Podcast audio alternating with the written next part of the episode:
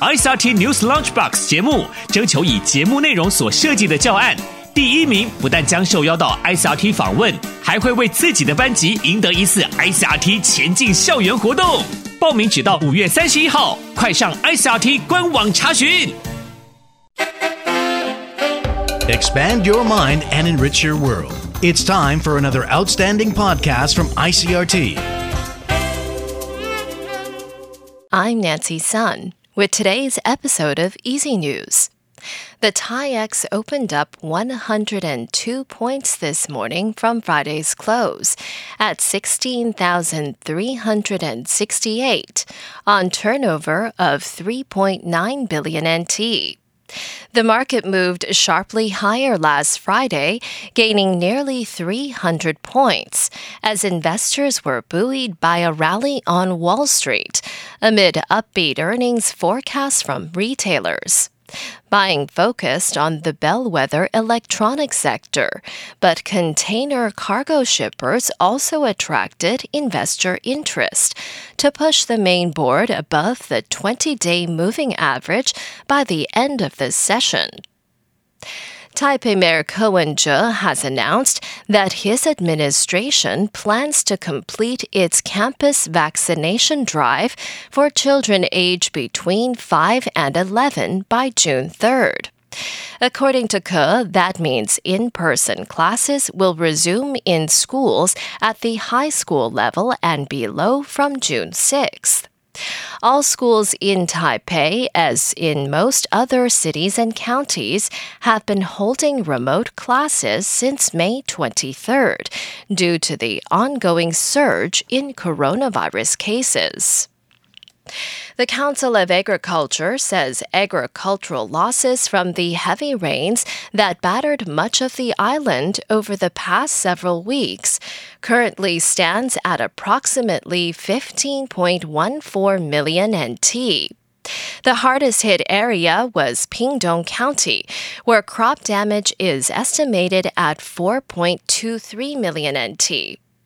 That's followed by Taoyuan with losses of 2.71 million NT, Taichung with estimated losses of 2.65 million NT, and Changhua County where losses are being estimated at 2.01 million NT. Heavy agricultural losses due to the rain are also being reported in Chiayi and Yunlin counties. The Central Weather Bureau has reported an average rainfall of 47 centimeters this month. In international news, U.S. President Joe Biden visited Uvalde, Texas to mourn the students and teachers killed in a shooting last week.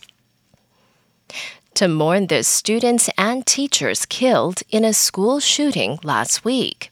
AP correspondent Julie Walker reports. The President and First Lady placed a bouquet of white flowers at the makeshift memorial outside Robb Elementary School, where the community has been gathering and grieving.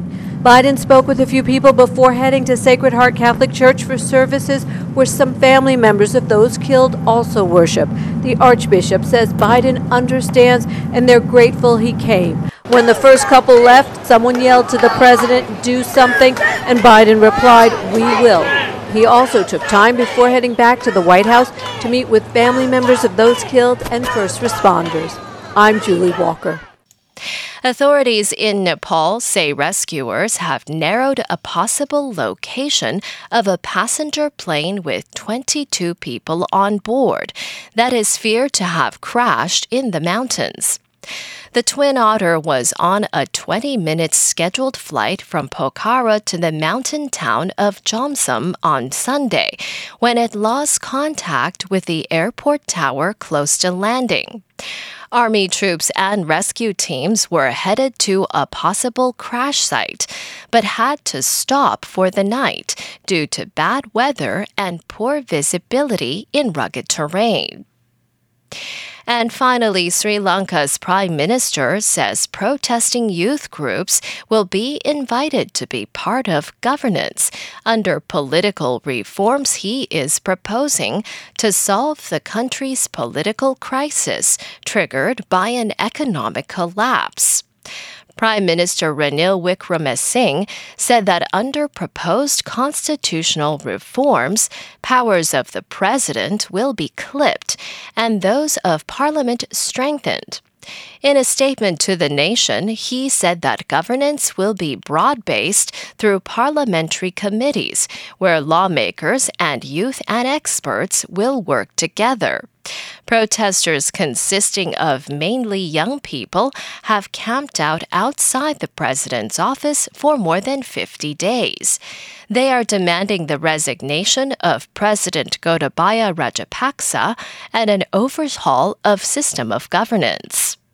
And that was the ICRT news. Check in again tomorrow for our simplified version of the news, uploaded every day in the afternoon. Enjoy the rest of your day. I'm Nancy Sun. Hey there. I hope you've enjoyed today's episode.